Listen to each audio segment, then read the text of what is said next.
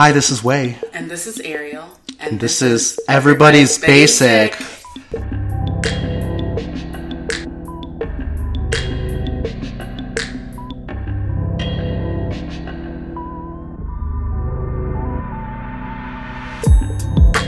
I'm an arts and culture writer for the Houston Chronicle. And I'm an arts manager living in Houston, Texas. And this is a podcast about the intersection of entertainment, dating, and race. Yeah, so for this week's episode, I guess how I emerged to the realization that we really want our guest here mm-hmm. um, is when I asked you if you think that dating culture and traditions of courtship drive and actually promote toxic masculinity, mm-hmm. right? If, if trying to get women or get mm-hmm. men promote this idea of what it means to be a man that is damaging to society. Did I agree with you? I felt like I agreed with you. Did you? I, yeah, no, you said yes. Yeah, I, I agreed. And, and I couldn't stop thinking about purple eyes. So we have a very, very special guest here with us today. His name is Josh Inocencio, and I first saw him perform this one man show about, I mean, we'll, we'll, talk about it, about Latino identity, about machismo identity, about queer identity, about his own family history, mm-hmm. in which all sorts of these issues about what it is to be a man is explored through this one one man show. Mm-hmm. And he is, has performed at Stages Repertory Theater mm-hmm. as part of their Sid Latino Theater Festival. And he'll be back at the MATCH. Uh, it remind me what date again? March 24th. March 24th in, in, in, two How weeks, exciting. performing a second part of this uh, trilogy exploring his own family identity. So, uh, welcome to this podcast, Josh Inocencio. Thank you for having me. Um, so so this podcast, we want to talk about masculinity and how it affects dating and it affects our personal lives. So I, I, can you just like talk a little bit about how you explore that issue in your show? So this is one man show called Purpleizing. Talk about your background, your, about your father's, uh, kind of background with machismo culture in Mexico. So how, how do you, how do you like tackle this idea of like what it means to be a man in your show? Yeah. So just to give you some quick context, um, Purple Eyes is the first play in a trilogy, and all of the plays deal with collisions between ethnicity and sexuality in my three ethnic backgrounds because. I come from three different um, three different cultural heritages. And uh, Purple Eyes is the first one, and it deals with my family's primarily their immigration journey from Michoacan, Mexico to Houston, Texas. And as you mentioned, growing up, um, you know, as a closeted queer kid in suburban Houston amid this culture of machismo and just general kind of American conservatism and stuff like that. Mm-hmm. So all of the plays really kind of tackle and approach masculinity in some way as it relates to sexuality and all these different things just from different angles. Um, Purple Eyes, as you mentioned, looks kind of at my what I've inherited from my family, um, specifically the men in my family. Because how the uh, how the play moves is there's four chapters, um, one on each Inocencio male, going back to my great grandfather, and it starts with his encounter with Pancho Villa up in the mountains amid the Mexican Revolution. But how the play really started actually is I was in grad school at Florida State and I had to write a short scene that incorporated comedy and something about our ethnic backgrounds. All of us students had to do that. Hmm. And so I wrote a scene where my dad, it was his first job. He was an undercover police officer back in the 1980s. Mm. And he had a very unique job that he loved doing, but was actually assigned to him as punishment, where he would uh, dress in drag and he would go undercover to gay bars and he would bust um, like drug sales and uh, and vice. So Look at her yeah, face. it's fine, it's fine. Yeah, it's, but it, and it, it, vice and things like that. So he would work um, glory holes in the back rooms of mm-hmm. Triple X video stores. Those were more vice, but he would also do drug busts in gay clubs, including Numbers right down the street from oh, here. Oh yeah, no, I've been to a cake party there. Yeah. Okay. so so so so what what I was interested in though is that my my dad didn't in particular have anything like against gay people. In fact, he loved doing this kind of work. So the mm-hmm. police force, which is very hyper masculine, mm-hmm. you know, mm-hmm. even sometimes more than the military like can be. Yeah, yeah, for sure. Uh, this very strong brotherhood, you know, that's even yeah. And so, but he was able to kind of use this hyper masculine environment to exercise an alternative gender performance in a sense because he liked it. He got he used to have really long hair like down to his elbows, and he um, he'd wear dresses, he'd wear tights, he'd put makeup on. He would come with another undercover cop who would be like his male partner, um, and they would yeah they would just like move through the evening as a gay couple, and they would like bust people. But yeah, but he loved it, and he That's asked for more. Yeah, and he asked for more, and he's always even though like he can navigate that machismo culture very well and can be a part of that. He has very much always been a kind of outlier figure among his family. Like when he was younger, they teased him that he might be gay or that he like, you know, was more in touch with his feminine side or they made fun of him because when he was a kid and all of him and his siblings played house together, he always wanted to play female roles, like typically like big sister or something like that. So Um, is he queer? or- no, no, no. He's Okay. he's straight, and you know, And he's a cop. and he was a cop. was a cop. Yeah, he's Yeah. retired now, and but he's someone that like you know, even if he was bisexual, he's so open about those kinds of things that I think he would say. You know, so like I really. I mean, maybe in a different time, different world, or whatever, he would have been more prone to certain Right. kinds of experimentation, sure. But yeah, I mean, he's very comfortably straight, but also very comfortably like he likes feminine things. Right. Like he, that's not a big deal for him, and so he's. But tied to that though, and, and in a very like kind of two spirit sense, he is in our family on my dad's side of the family. He's very much the mediator of everyone. Anytime there's a spat in the family or some kind of imbalance, he's the one that like brings people to the table. So in a mm. sense, you know, hmm. he, he navigates both of those worlds, and that's reflected just in kind of how fluidly he moves because his brothers are not like that at all. They wouldn't have done that kind of work. They're very much um, foils to him in terms of their Are masculinity. they cops as well? Yes, they are actually. Okay. Yeah, so two two of them are cops and one's a firefighter. Um, but the other two cops, who I mean, they're cool and everything, but they are very much like they're just they, they're different kind of men than my father is. You know, and it's very you know as as the one in the family, like in my cousins, the one who grew up queer. Like I'm very thankful that I had him as a dad because he is very like kind of in touch with those things. And when i came out to him it just wasn't a big deal. He just didn't he didn't care. I mean Right. my mom had like a huge reaction to it but my dad was just like okay whatever. Like he had a lot of questions but it was more driven by curiosity than it was like i don't want you to be this way. Which is fascinating because you'll see, I don't know, I feel a lot of men who aren't comfortable with their ability to negotiate both masculinity and, you know, maybe their senses of femininity mm-hmm. turn it into maybe an anger or frustration. When I was listening to that story, for some reason, all I could think of was I don't know if anybody knows the history of Marvin Gaye, the kind of the famous R&B mm-hmm. singer or mm-hmm. oh, whatever oh yeah he was killed by his father. Um, and his father would often dress in drag. And, you know, the implication was the possibility that he was trans or was kind of queer. And um, there was a recent interview with Quincy Jones when he talked Yes, about I how read that one, yeah. Marlon Brando um, made love to all of these people, including Marvin Gaye. yeah and would send him flowers too Yes, yeah like there it was, was a there, was a, there was a romance to it not just sex yeah right. Um, and but tragically, in the end, um, Marvin Gaye was killed by his father.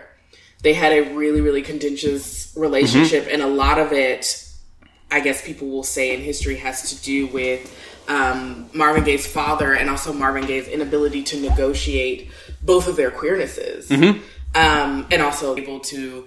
Um, have feminine energy and not turn it into masculine and kind of like you know takes one to know one kind of mentality so Right. you know i think his mentality maybe like a a lot of other police officers and like mainstream media and stuff like that so i think that had an effect on it because he's always been someone who's like very just has a very kind of fluid and even dual mindset he's a pisces too so he kind of Wow. goes back and forth Oh, That's between- a way. Yeah. so he's a water spirit, you know, and so he has a, a deep um, inner emotional life that he's very in touch with. And I'm a Cancer, which is also a water spirit, so we, I've we flow too many together. Of y'all. Too complex. it's too deep. I'm a Libra. I gotta fly, man. Yeah, two and two and Drowning us. yeah, I, I don't blame you. no, no hard feelings there. I, I mean- found signs I can't date either. So I mean, I guess the stereotype is that like sons learn like what it is to be a man from their fathers, right? You learn a lesson of like what it is to be macho or a man, uh, or a man in any way. Um, like, so what did you learn about what it's like to be a man or what it, what is a man from your father? Um, I mean, a lot of it I would just distill from everything I just said in terms of narrative, but I guess like, I mean, I, I can't really remember times like watching my dad cry, for example, but there was never any fear when I was growing up about crying, even in front of my dad. Oh, really? That was never a fear. It was never a thought. You know, maybe when I was like 15 and I was kind of figuring out my own sense of like, you know, what kind of man I wanted to be. And when I was 15, I was very like, I was deeply closeted at that point, and I grew up in a religious household, which came more from my mom's side of the family. But that was um, so that's sometimes reared its head, um, not in a violent way, but in a way that was, you know, trying to compensate, you know. And so, you know, I had internalized this, but my dad had, yeah, I never, I never really had an issue expressing emotions growing up. And I think part of that too is also that I'm an only child, and so mm-hmm. like just the the family dynamic of three people is typically more open than when there are multiple children involved. I, mm-hmm. I say that from you know just seeing how my friends with siblings interact with their parents. So the the kind of channels of what you're going through and stuff are just more you know they're more on the table, and it's easier to talk about usually. So I didn't have that. Now, all that said, though, of course, like I realized I was gay when I was like 13 years old and was going through puberty, and I never said anything to anyone in my family until I was 23. So, on that sense, too, there were things that I wasn't comfortable talking about. So, it wasn't like we were completely open and there weren't any barriers. But at the same time, yeah, I mean, as far as what I learned from my dad, though, I mean, yeah, just that there's there's really like no shame in having like this kind of emotional inner life and tapping into it and you know expressing it because again he never shied away from it. And he always he he talked about too his father um, who like he always my dad always says that he knows his dad loved him but his dad and his dad died nine years before i was born but his dad was very like mexican machismo. And his expressions of love to his sons were very conservative right my dad said he only saw him cry like one time they did not regularly exchange like i love yous there's not a lot of hugging and kissing and stuff like that so my dad and even to an extent his brothers like they wanted to kind of rectify that with their children. So, in, in, in a sense, my dad responding to his father about affection um, opened up something unique for me. correcting almost. Yeah, yeah. So I'm I'm just curious, and I get straight to the point of things.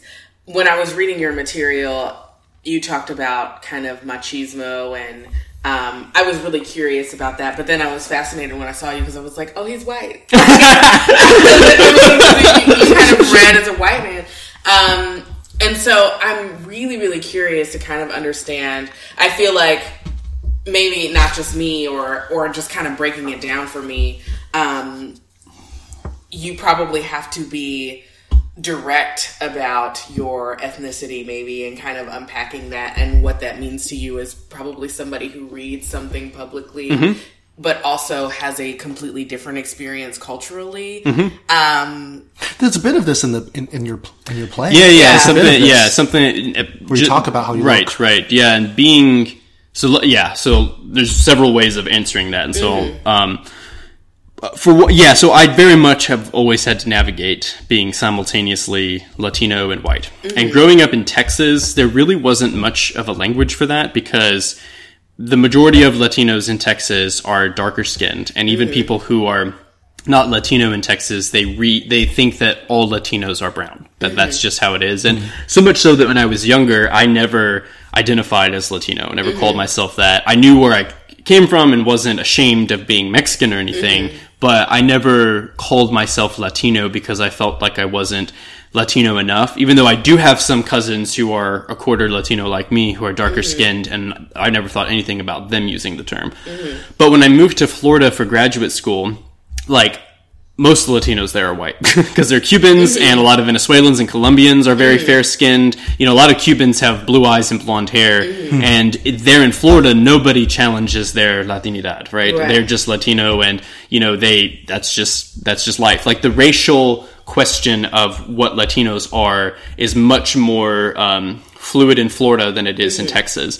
And so it was actually moving there and seeing that and, you know, articulating this like, oh, I'm not Latino enough and having some of my friends who were Venezuelan and Colombian and Puerto Rican say like, what's the big deal? Like, you know, that it wasn't even a thought to them. Right. And so that led to a different kind of conversation of like, okay, well, you know, you can be white and Latino, you can talk about white privilege and things like that, and talk about, you know, but also have your Latino identity. Because being Latino, of course, um, it's not limited to race. There are Afro Latinos, there are brown Latinos, there are white Latinos, there are Asian Latinos, there's everything. Latino just merely describes. They're Asian Latinos. I didn't know that. well, yeah, I mean, you think Yeah. about, like, you know, someone who is. I mean, I- it makes sense. I believe in possibilities. But but the, the the point is is that Latino is not a, a Latino is just a descriptor of a certain group of ethnicities that you come mm-hmm. from under this broad umbrella of being Latin American.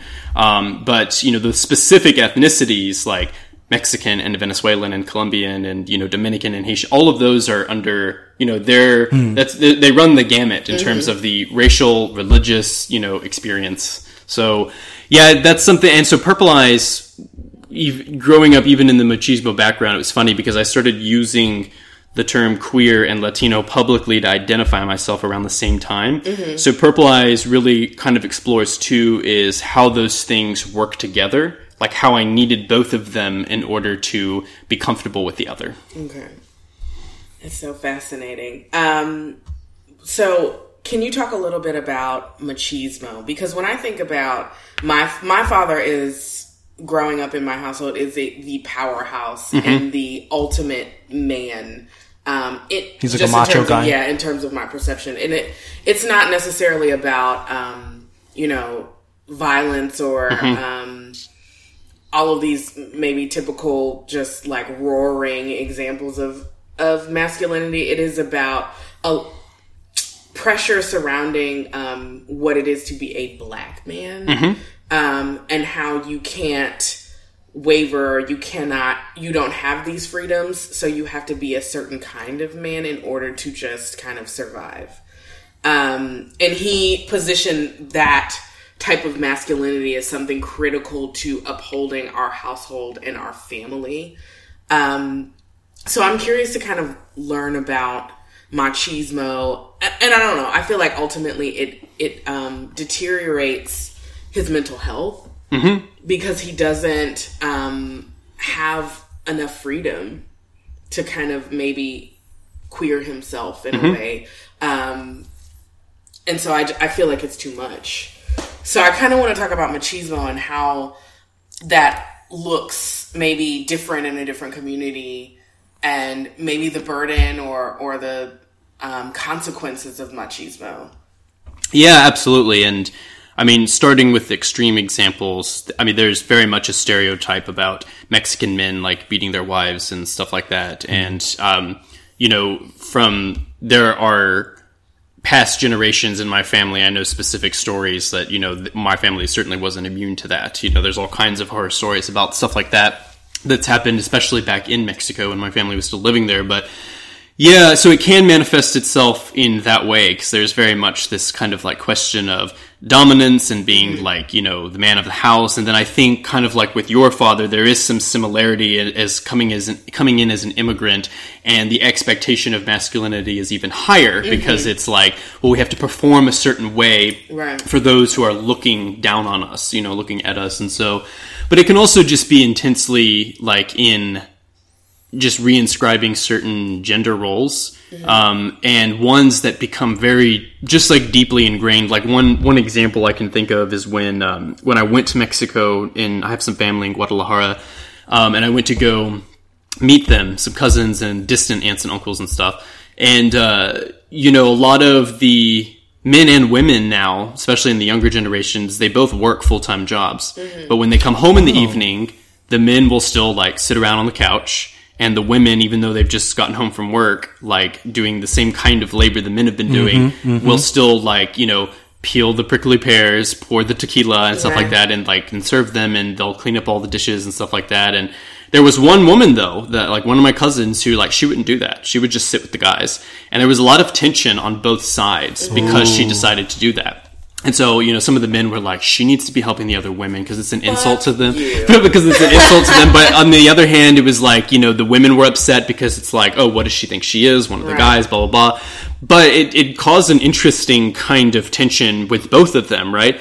And the other thing that I notice is that, I mean, in, in my, with my parents, they're, um, there are certain things that they divided up in terms of labor that was very traditionally gendered, but many things weren't. Like my dad has done most of the cooking for my life, for example. So a lot of those things were very fluid when I was growing up. Good for so, him. so when I was, um, so when I went there, you know, I always had an impulse because I was a guest, especially to like want to help the women in the kitchen, either preparing food or with like cleaning up. And, um, you know, they did not like it so much so that I was like, okay, I can't, I can't bring my 21st century politics in here because they actually are looking at it as an insult. And if I stay here longer, you know, it's going to be offensive to them because to them it looked like I was impeding upon their agency and their ability to fulfill responsibility. And it made me feel very weird because it's like, no, I just want to help. I want to be nice. And there's no reason why just the women have to do this. I know how to do this work too. Like I can cook and stuff as well. So I can help you. But to them it was like, no, we, we can handle this. Like we don't need you This in is here. my territory. Right, exactly. Yeah. So it became so, but but it was also in that sense they were exercising a kind of power, even though it was coming from these deeply inscribed gender roles, but it mm-hmm. was still their turf and their territory. So mm-hmm. it became very kind of nebulous, I you know. totally get this. Yeah, Like, yeah, it when was- it comes to my kitchen, man, Exa- I don't play. like when Wei comes, I'm like, "Can you just get out of my way? Yeah, you don't way want while me I-" to help. No, I Yeah. don't. I'm like, "Can you just get out of my way and I will feed you? Just go sit somewhere and do something else." So I get, I get the Still like a feminine domain. Yeah, it's a, Yeah, it's yeah. a territory. Yeah, and it, well, and it's and even my dad is like that as someone. I think it's. I mean, you said feminine domain. It sometimes it's just the domain of whoever is running it. Like my dad, I when I was in school, I cooked for myself all the time. Experimented with recipes. I love baking and stuff. Um, you know, when I moved back here, and right now I'm temporarily living with my parents. But when I was um, when I first got back, I wanted to like cook stuff for myself. And my dad is just so pesky. He's like, "We gotta add this to it. We gotta throw in this. What are you using that pan for?" Like all these different things, and it just got so annoying that I was like, "Okay, I'm not even gonna try." But it's fine because he he does so much of the cooking even still that it's like I can't complain because he does it. But I I can't like cook comfortably in his kitchen because It's he and my mom says the same thing because he's very invasive, like breathing down your neck and mm-hmm. wanting you to do things to make it better, I- quote unquote better, because he thinks it's better that way. but yeah, but it becomes very territorial either way. Wei, can I you? think it's so interesting because um, Yeah.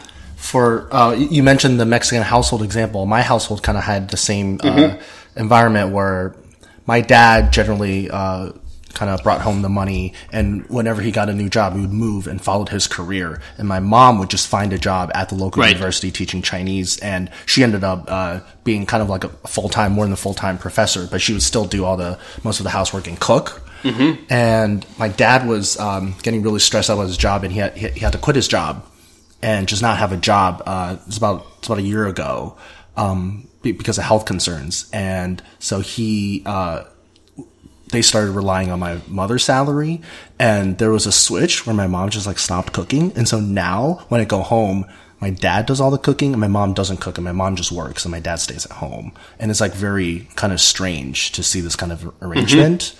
And uh, my, my dad was, we had this conversation because I, I just was back in South Carolina where he talked about being really uncomfortable saying that to anyone Yeah. when he went to a party with other professors or something like that. Now he has some consulting work. He says, "Oh, I'm doing consulting Right. work," but he, he would- it's just really hard for him to be like, "Oh, well, I'm you know, of course, I'm, I'm just at home." You know, maintaining the house. That just doesn't fit the. Yeah. I think for like the Asian masculine archetype is tied to career success. Is to you know is to, tied to uh, being a man in society and having things and having objects and having a wife. So yeah, it's it's a bit topsy turvy in my my household uh, recently as well. So I've been thinking about what what it is to be a man and do you have to have a full time job and do you have to have to be able to provide for your family to be a man? Right, right, yeah. So much of it is exactly tied to that, to labor, right? And Yeah. that, like, even if your wife works, that you wouldn't like need her to supplement your income, right? Like, so the, the, those are kind of entrenched things that happen. Um, I see happen in Latino families as well. Um, But there is, I will say too, like to um, with dating, um, it can. I see machismo very much inform a lot of like Latino gay men for sure. Um, I can see them carrying things that like they're already having to deal with the fact that they're gay. So sometimes they compensate with that by trying to be more of a man, and it can. Um, it can like cut them off emotionally sometime and it never in my personal experience it's never like gone to a place of violence before but it can be like you know they can um, be a little dismissive of like gay men who are very effeminate or you know the kind of you've probably heard the phrase like masc for masc like that's Oh, uh, yeah, yeah. a masc guy for a masc guy i mean a lot of white dudes say that as like for sure but i, I can see some of that in like a among Latino men as well, that uh, that like Latino gay guys as well, that kind of idea that they have to be a certain kind of man, especially to like make up for the fact that they're gay too. So it's that idea of machismo is very pervasive, even with you know a group of people that is generally more leftist politically and all that. Like there still can be about certain gender things, they can still be very um, conservative. It's so it's so fascinating when um because I have like I'd say like two or three like pretty like masc like masculine ga- gay male friends, Mm-hmm. and those like make fun of me for not being like macho enough. Yeah. which is like really weird for me because like growing up in South Carolina, you always associate gayness and queerness with like a sissiness or a Yeah, femininity. yeah, absolutely. Yeah. But but it's like well, it doesn't make sense because you you can have feminine straight men and masculine gay men as well, Right, right. And so they, they're just very like masculine and very much like uh, part of that uh, like gay scene. I, I, my, my friend Chris from Indiana does like kind of leather conventions and everything, you know. Yeah. and, and he, he, he, he has you know beautiful muscles and big beard, Right, You know, yeah. he, he, so he's much more masculine than me, but I'm straight, but he's gay, and that that, that to me was a confusing. Like two different categories that don't necessarily have to do with each other. Well, right, because we don't, we haven't really, hot. right, we don't You like that? You like that? See, so hot, so hot. No one's ever like, I want the Asian Woody Allen with like the stringy, you I know, love you, neurotic voice. You know that I do. But yeah, we, we so easily conflate gender and sexuality as if they have to look a particular way, and, and mm-hmm. obviously they don't. Those two things don't have to correlate in any kind of way, you know? yeah. Ah. I don't know. It's interesting. I Are you into macho men, Ariel? Are you into masculine men, like men who are like traditionally men? I mean, well, again, talking about my well, if you look at my my father and, and how I was raised, they actually there was a significant amount of balance. Like my mother was the career person at the beginning. Um, she was um, the director of like external or some internal external affairs under George H. W. Bush. Um, so she approved all of the personnel, presidential personnel, coming into the White House. Oh. Um, and then my dad followed her to Atlanta because she was working for the Olympic bid. And then she got a job working for the bid in Cape Town, South Africa, and he followed her then. Um, so there's there was quite a bit of balance at the beginning, and you know, at, at the relationship he was going where her career was going. And then when my brother was born, my mother decided like I haven't been around my children. Like I don't. I've had. I was raised by nannies for Yeah. the first part of my life, and she was like, I want to raise my children. And my mother has not worked since my brother was born. Was born, and he is twenty. Um, and my father took on the financial burden and um, became the figurehead of our household. Um, when it comes to manhood, because I have a really, really close relationship with my father, sometimes I think that he's raised me to be a black man. Like when it What? like in deal, it's weird. Like in dealing with mean? certain conflicts, he's like you you got to take your power. Basically like you can't cry. You cannot be on bullshit. Like you've got to man up. Like that's the way my father talks to me. Um but it's weird What does that mean, man up? um if i'm falling apart or having like anxiety or kind of overwhelmed by something he's like you need to center yourself Gotta and get it rid together, of yeah. get rid of this emotionality that you're exhibiting There, you know, it's funny you say that because, like, in I've seen some of that in my Latino family members as well. We talked about like my, I have a great aunt who is very like she's just very tough, mm-hmm. and you know, and me and my cousin, which is her grandson, we are going back and forth about it, and we're like, she's like machismo. Like she's got her own machismo, you know what I mean? Like, like she, but but seriously, because she's she could not be like you know bossed around too much by any man. She had to learn how to hold her own in a man's world. Mm-hmm. And you know it kind of defied a traditional like gender latina role you know? I mean, and that is wh- that's how I was raised. It my me being breaking down, showing this amount of emotion emotionality was to relinquish my power as an individual. And in order to maintain power, I had to be unemotional. Um, I'm not saying that was a mistake. It's actually worked for me in quite a lot of professional spaces where I'm able to walk in and be like, don't fuck with me. And trust me, it changes the dynamic of how that workplace works. Um, but then, I don't know. It's weird because the way that my father and I bond is that we bake cakes together. so for Christmas, I bought him a rotating cake stand, like the Southern Cakes cookbook, and like, um, like these cake decorating tools. And he was like, "You have to sign my cookbook that you got me." Like this, it was so, it was something that was so beautiful to him, um, but also kind of so feminine that you, I would get a man like a cake decorating, a, a big ass black man. My father, my father went to um, Howard on a football scholarship, and his nickname was Doctor Doom because he slaughtered people on the football It's like field a marvel villain he was like a, just a fury. He had a real fury. And the fact that I got this man who was nicknamed Doctor Doom with cake decorating set for Christmas, and that he was like a child in a candy store, it was so adorable. I don't know. It's it was it was an interesting upbringing, but my father is definitely something that is very complex and powerful um, in my life when it comes to defining masculinity. And yes, I do gravitate towards um, very masculine men. I think because of him and because of his example. But I don't know. It's it's complicated. Do you gravitate toward masculine men?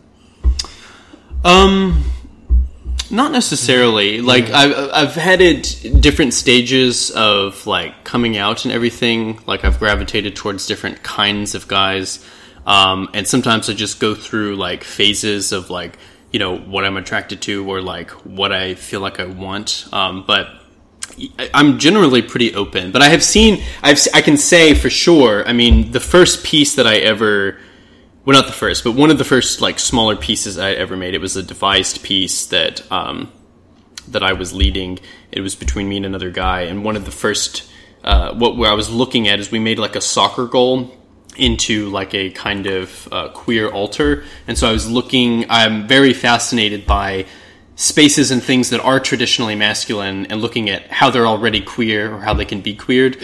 Um, so you know, like yeah, I mean, there is something about like a like guy in a soccer jersey that's really sexy, and that's mm. something that's hmm. very traditionally masculine, right? Yeah. Mm-hmm. So those kinds of things. I mean, I I often do like you know guys with facial hair, which is also something you know traditionally masculine. Mm-hmm. But at the same time, I mean, you know, I've met guys that are would people would consider effeminate that I've been like wildly attracted to. So mm-hmm. I don't know. I would say generally I'm like pretty open, but um, yeah. I, I but I, I do like both uh, you know? Like I like both sides of it. I like things across the spectrum. Because I, I feel like you guys seem, maybe because of your fathers being a little bit more complex, that you, you guys seem a little bit more comfortable in their in your y'all skin than a lot of like my other male friends, including me. Where I think I feel like I know a lot of guys who just aren't comfortable in their own skin. oh They I've seen feel that like- with friends as well with their Yeah. dads and their dads are what you're talking about Yeah. They're more closed off um, where it's just like honestly, th- there are some guys where it's like you don't even know who they are. It's all Mm-hmm. a front. It's a performance. I feel this all the time when I'm on a date. That it is a performance of who you are as a man. Mm-hmm. That you, there are just things you can't do. I remember in high school, like you learn lessons real quick. I remember this one time I in gym class I was I was skipping and because I, don't know I, I like- I like to skip and this guy's like you need to stop skipping Cause that's for, you know, that's for faggots. You, mm-hmm. you know, you're, you're a little fairy prancing around. Wait, and what? after I'm that, very confused. Keep going. th- I think this is like I had the same experience too. Yeah, Really? long before people ever knew I was gay. Yeah, yeah. Yeah, so I was like, okay, this is the last time I'll ever skip. And they're just there are things that you learn to not do. I know this. There are all these men I know who will never drink using a straw Oh yeah, I've heard that one too. Or they can't drink with because you're like but- kind of My sucking. dad doesn't use a straw. or Yeah. drink they can't drink with their like pinky out. Yeah. Like, I've been teased by friends when I will like hold a glass and just like slight pinky out. They'll be like, "Oh, that's so gay" or whatever, and I'm like, I didn't even I wouldn't it wasn't even trying. Like, Right. but but yeah, I know exactly what you're talking. There's uh, so many little little things like that that men can't seem to like do for fear of some kind of like repercussions. and I mean, which of course is tied to like you know, why is it so bad to be feminine, right? Right. Which is a larger question about like how we value women and what we think of women as in our societies, you know, even among gay and straight men, you know? Like why is it so bad to be effeminate? Effeminate. Why is that such a insult to masculinity or to being who you are in a way, right? Like what's so bad about women? Right. Yeah, So the weird, the weird kind of because my f- father imparted a lot of masculinity unto me, which I have to negotiate just as a, Mm-hmm. which is difficult. You know, as a black woman, people already assume that you are a more masculine Right, right, yeah. woman. Um, a part of that definition of what masculinity is is kind of this fuck it attitude of this is who I am and you have to deal with it. So what was masculine to my father wasn't that you held a pinky out. It was whether or not you owned the fact that you own, held a pinky out. It was like, Yeah. it's like, hey, I don't want to go to gym and I'm not going, so fuck you. I'm not going to gym. Like that was masculinity rather than skipping gym. right, right, right. It was this this arrogance, this ownership of whoever or whatever the fuck you are. You were just gonna call it your domain and defend it. And then if anybody tried to, you would get like maybe hostile and a little bit aggressive over that. Yeah, yeah. But it wasn't the small nuance of maybe what you did because that's who you are, and you can't really you know define or compromise that. yeah, and, and I appreciate that, th- like owning it. But it's still like if you do this kind of stuff, you, you're gonna have to choose to fight the battle. It's like it, it's like for me, I don't want to fight the battle, so I just don't do it. So you you you, Right. you avoid that kind of accusation, you know. And Right. like yeah, you can be strong enough to own sticking your pinky finger out, but you better fight that battle because that battle will still. If someone sees a man doing that, Right. you- like his manhood will still be questioned. Right. So either way, well, I think we're talking about just different responses to the same situation of certain constructs that we still live in.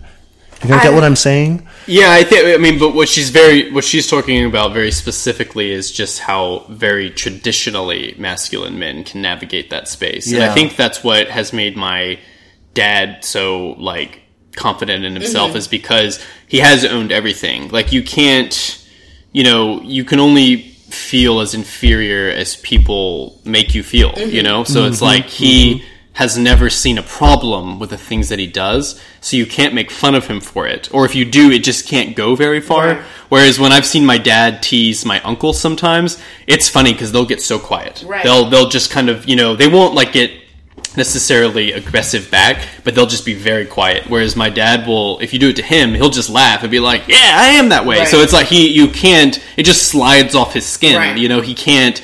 You can't get him on those kinds of things because he doesn't. He's not trying to be anything else. Right. So, I mean, it's I mean, it's still problematic, but it was definitely. Like, well, sure, because yeah. it has a. It's still having to navigate something that's very delicate and very Right. regulated, right? And as Right. Wei is saying, like you still have to fight about. You still have to. Is there's still conflict and aggression involved in some way? and even even now, like uh, when I deal with challenges at work, and I call my dad because he is my primary advisor. He'll he'll say, "Hey, you are giving too much of your power." Like it's it is always this fight. Everything is a fight.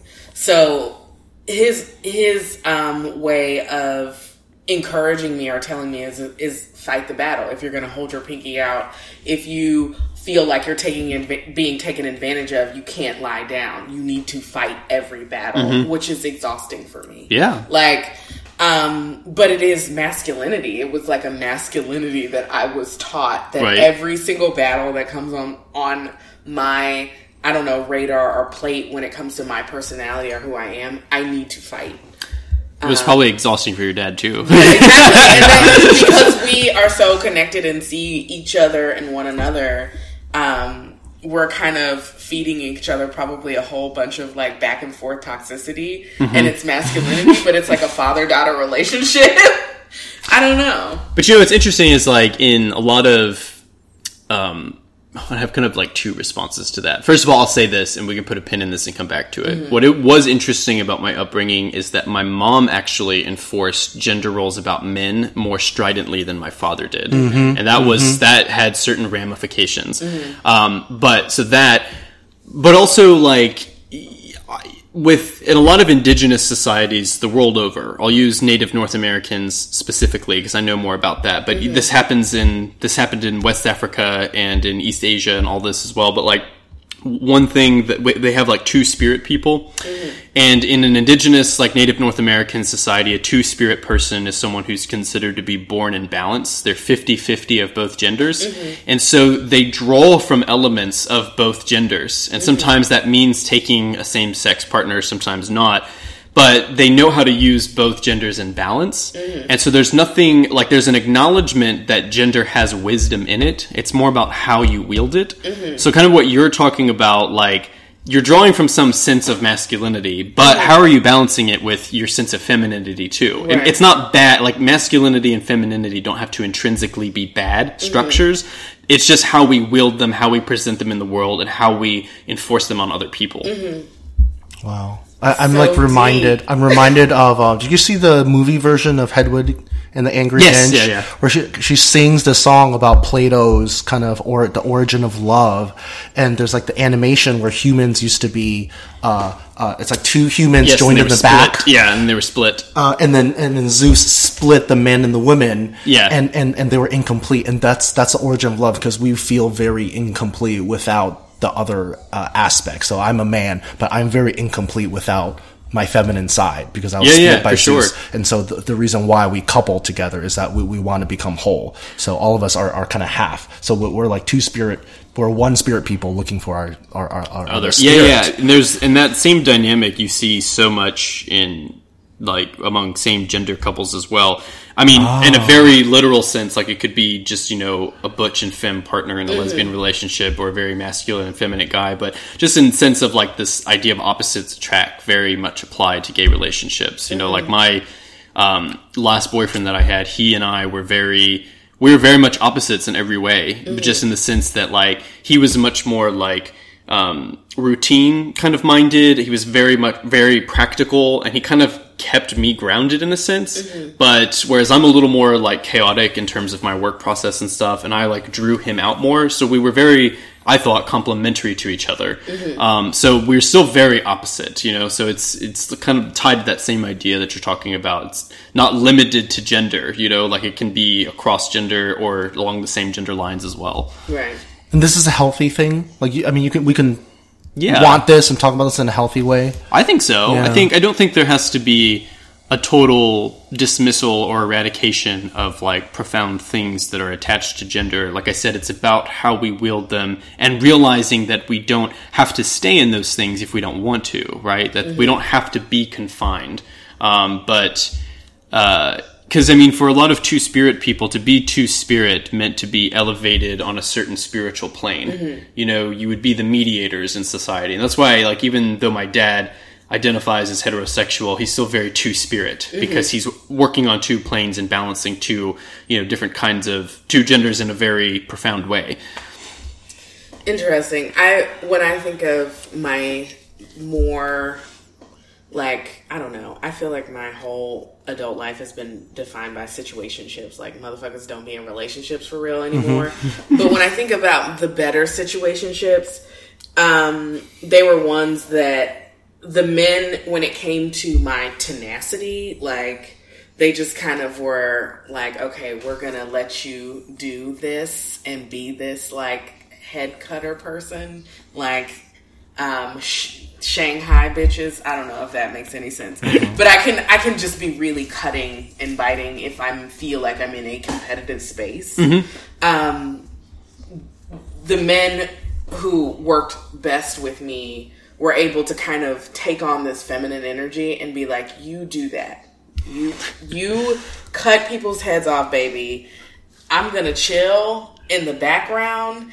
And then when you need me, I can help you emotionally. And it was like it's like a weird nurturing feminine energy that works best with me. Um, because I have this kind of masculine side of almost a like warrior kind of thing going on. Um, I feel like there are a lot of guys who are not used to dealing with with women like that. right. And so that's it's a little bit how I like I look for men who kind of have a nurturing energy that doesn't want to take on this warrior head on. They're just like, you know what? Direct that energy somewhere and we can um, exist together in harmony in a different way. But but that's femininity, like in a, in a sense, the the nurturing of it, um, because you're never gonna win when you're when you kind of look at me head on and we're competitors. It just does not work with me. Yeah. Um, which is weird because I'm a Libra, so I'm an air sign, so it's weird that I'm like that. but um, I don't know. It's interesting. I think that it's. I've really appreciated this conversation and talking about masculinity and femininity as, as positive things because I feel like in this culture, masculinity has a negative connotation because we associate it with violence um, and with aggression, and that's not true. Um, What do you mean it's not true? Well, there's a distinction between masculinity and toxic masculinity, right? Right. Like, so there's, I mean, there's a that's toxic masculinity is a way of describing a particular kind of masculinity that you know has an outlash in a way that is violent. Mm-hmm. But there is a power in masculinity as there is a power in femininity, and both men and women can embody the power of femininity and the power of masculinity. Mm-hmm, I think when you talked about your two spirits, that's that's what it's about. That there are power, there is power in both energies. Um, and they don't have to be violent and you know on one side and submissive and um, maybe deceitful on another side. Um, I don't know. It's just confusing for me because I think when I think of masculinity, I think it's just so coded into toxicity that I just I, I, re- I don't really know that. Like, what is the difference between masculinity and toxic masculinity? Like, is it just a, a further step down the same path? Um, like, isn't toxic masculinity just a bad side effect to even uh, to the whole idea of masculinity? And that is the exploration. Like you talked about a quote from Michael Ian Black um, in the New York Times oh yeah, yeah, I got it. um, about how maybe that is the next journey. How do we find this masculine energy that is healthy, that is good, that is balanced, that does not um, have to be violent? Um, and that's something that we have to explore that men need to be given the freedom to explore because they have not necessarily had that freedom um, in the past and of, because of machismo and Yeah, let me read you the second part of the quote and, and get you guys to respond to this. So this is um, comedian Michael Ian Black's recent article, uh, and this this happened after Parkland, where he kind of noticed that most uh, school shooters are boys, and so uh, talking about the theme of masculinity, he writes in the New York Times. Too many boys are trapped in the same suffocating, outdated model of masculinity where manhood is measured in strength, where there's no way to be vulnerable without being emasculated, where manliness is about having power over others. They are trapped and they don't even have the language to talk about how they feel about being trapped because the language that exists to discuss the full range of human emotion is still viewed as sensitive and feminine. Men feel isolated, confused, and conflicted about their natures. Many feel that the very qualities that used to define them, their strength, aggression, and competitiveness, are no longer wanted or needed. Many others never felt strong or aggressive or competitive to begin with. We don't know how to be and we're terrified. But to even admit our terror is to be reduced because we don't have a model of masculinity that allows for fear or grief or tenderness or the day to day sadness that sometimes overtakes us all. Yeah, you know, it's interesting with that, like, because in my family, I have on both sides, or even all three sides, if you think about it, from because you know this we're talking about machismo. My mom's side of the family, they're all from um, Eastern Kentucky, which is fairly rural, and there's different kinds of ideas about masculinity there. And then there's my dad's mother; she's from Austria, and on both sides of the family, though, I have um, there's a lot of like hyper militaristic folks who are like, you know, you serve in the military or you like respect everyone who goes into the military, blah, blah, blah. But then you also have people on both sides of my family who were draft dodgers, who went AWOL, who ran and stuff like that. I fuck with it. And it was, it's kind of tied to that quote, you know, um, you know, with idea of being a man and fight or flight and what is more honorable and stuff like that. There there is in my family and even in my more immediate family like with my parents like we've never had a problem with those who ran. Like my mom her father um, did a tour in Vietnam and then he went AWOL and just left and he moved back to Florida and that was it and you know my mom and I recently went to Vietnam um, on just like a kind of a vacation, and we went to the War Remnants Museum in Saigon. And as she was looking at all the like artillery and stuff there, she was like, "I don't blame my father for running." She was like, "I don't blame him at all. There's no reason why he should stay here." And on this on the same thing on the other side, my grandma, my Austrian grandma, her little brother. Um, you know, they. My grandma was born in 1930 in Austria, and her little brother was born in 1939, the same month that Hitler invaded Poland. And so they grew up in a war-ravaged Austria. That's all they saw. So when the war was over, her and her two siblings, they all immigrated because they just wanted to get out because there was nothing left for them there. And when my great uncle came here, he was here for a bit and then he got drafted for the Vietnam War and he just ran. He had the FBI chasing him, chasing him for draft dodging shit. and chasing him for being a sodomite because it was still illegal at that time to be gay. And so this is back in the 60s, of course. So they, Yeah. they were chasing him for that. And it was just so interesting because, and that's the subject. He is the subject of this second play that's going up at the MATCH. But um, I I really take a like a hard look at that because I don't I can't blame him at all for running. You're talking about someone who grew up in nothing but war and then he tries to escape that by coming to America and he's asked to go to another war, one that's even more pointless, you know? And he just, you know, it's like I can't and there's such a culture here, especially of men shaming draft dodgers and mm-hmm. shaming people who run. And to me like if depending on what the cause is, there can be a bravery and a courage in running too. And you know that's a really funny. it's like a controversial thing to think or say, but it's true. You know, I like and my my parents they also they raised me with the mentality like they used to tell me when I was a kid like oh if we, if there's ever a war and like when Bush was president and he mm-hmm. there was talks of a draft they were like we'll we'll pay for your ticket to Canada or Europe. There was oh never right, there, Get out of there, there, there was never this sense of you have to go to war to be a man. It was very much like you get the hell out. Like, It's it's so funny because I'm I'm finally mentioning her because she's been wanting to kill me. But my, my closest, like my very best friend, her name is Arlene.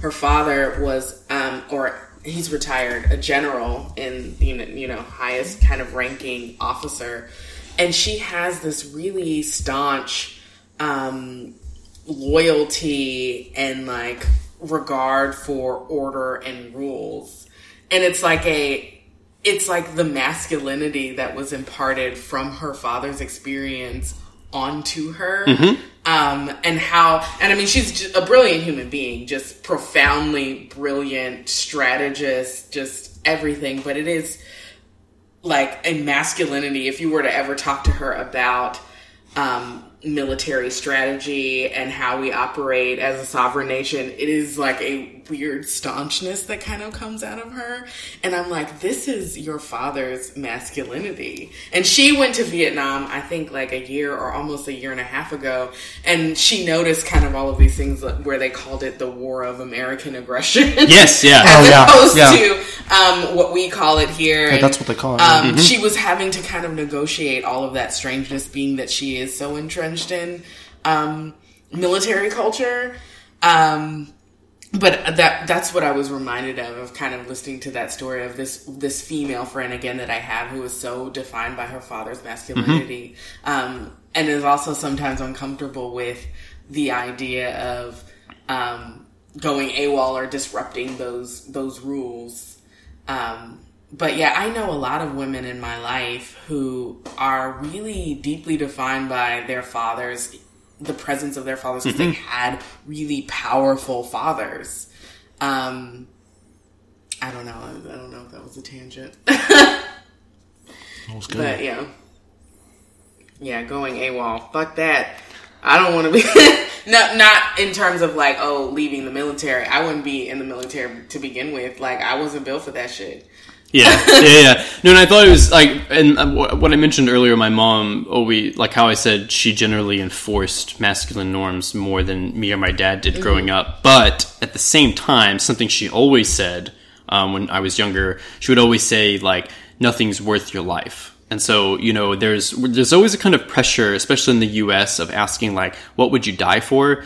And she was always kind of countered that with like, "Nothing's worth your life." You know, you Right. you survive as much as you can, you know, as long as you can. So I always thought that was kind of interesting too, because whether she realized it or not, that's quite a rebellious statement to make, you know? Mm-hmm. Josh, I can't wait to see your show on March 24th Yeah. at the MATCH. At the MATCH at 8 p.m. At I'm 8 so p.m. excited to meet and it's a staged you. reading, but Staged it's, yeah, yeah. So it's it's in development. We're testing out a few things first. This is the first public uh, showing that this play will have. Though. Little the Little Edelweiss, Edelweiss. or Little Edelweiss or an Immigrant's Fairy Tale. That's what it's called. And is this a correct me if I'm wrong, This is about your father's mother. Well, it's Kind of the Austrian It's about that aspect, lineage. yeah. So it's a it Austria. follows my great uncle, my grandma's little brother, as he leaves Austria and comes to the U.S. because um, he he had a very like mercurial life here in the U.S. So mm-hmm. not only was he a draft dodger and slept with men, but most likely. From what we know, like he had affairs with the actor Tony Curtis and the singer Johnny Mathis. Get it in. and so and he did he like starred in cigarette commercials and stuff like that. So and he was a hilton bartender. So he oh traveled my all over the country. So he just had a very I want to be this person. but he had a very decadent life but in a profoundly american sense right? You know so i was I, he he died five years after i was born but i never met him. He died in hawaii but I was always intrigued by him. Number one, because I'd never met him. Just growing up, I was my grandma has a brother, and I'd met her his, her sister, but not her brother. But then, as I got older, I realized too that he was either gay or bisexual, and so the curiosity just went more, you know, further and further, and um, that's how this second play kind of developed. Is I had all these questions about him, and the play is in a fairy tale form. That's why it's even in the title. so because so much of what we know about him, you know, we treat as fact, but are really things that I can't confirm. So, in the sense, his life has become a kind of fairy tale in a very grotesque, you know, Grimm's fairy tale sense. Um, so that's why I kind of chose this genre too, because I'm looking at these imagined moments between me and him as like two queer men pursuing like unapologetic pleasure. And yeah, so it's that's kind of the core of what this play is about. It, it has an episodic structure like a lot of fairy tales do. So if you go to matchhouston.org, you can get tickets. Yeah, they're free as well. Oh, they're So, free. yeah. Okay, so you just you just click and get tickets. Yeah. Match- uh, if you March just 24th. Google MATCH the little Edelweiss, it'll, it will come up. Yeah. Okay. Josh Inocencio, playwright, performer, explorer, uh, explorer of identity. uh, thank you so much. I know. Didn't I tell you this would be treat. good? I know. Didn't I it's tell you? Great. Thank you so much. thank we'll have you. to get you back on, and Yeah, we'll have to talk to. about other other things as well. All the So- bullshit that we talk about. Yeah. okay. Cool. Awesome. Thank you so much.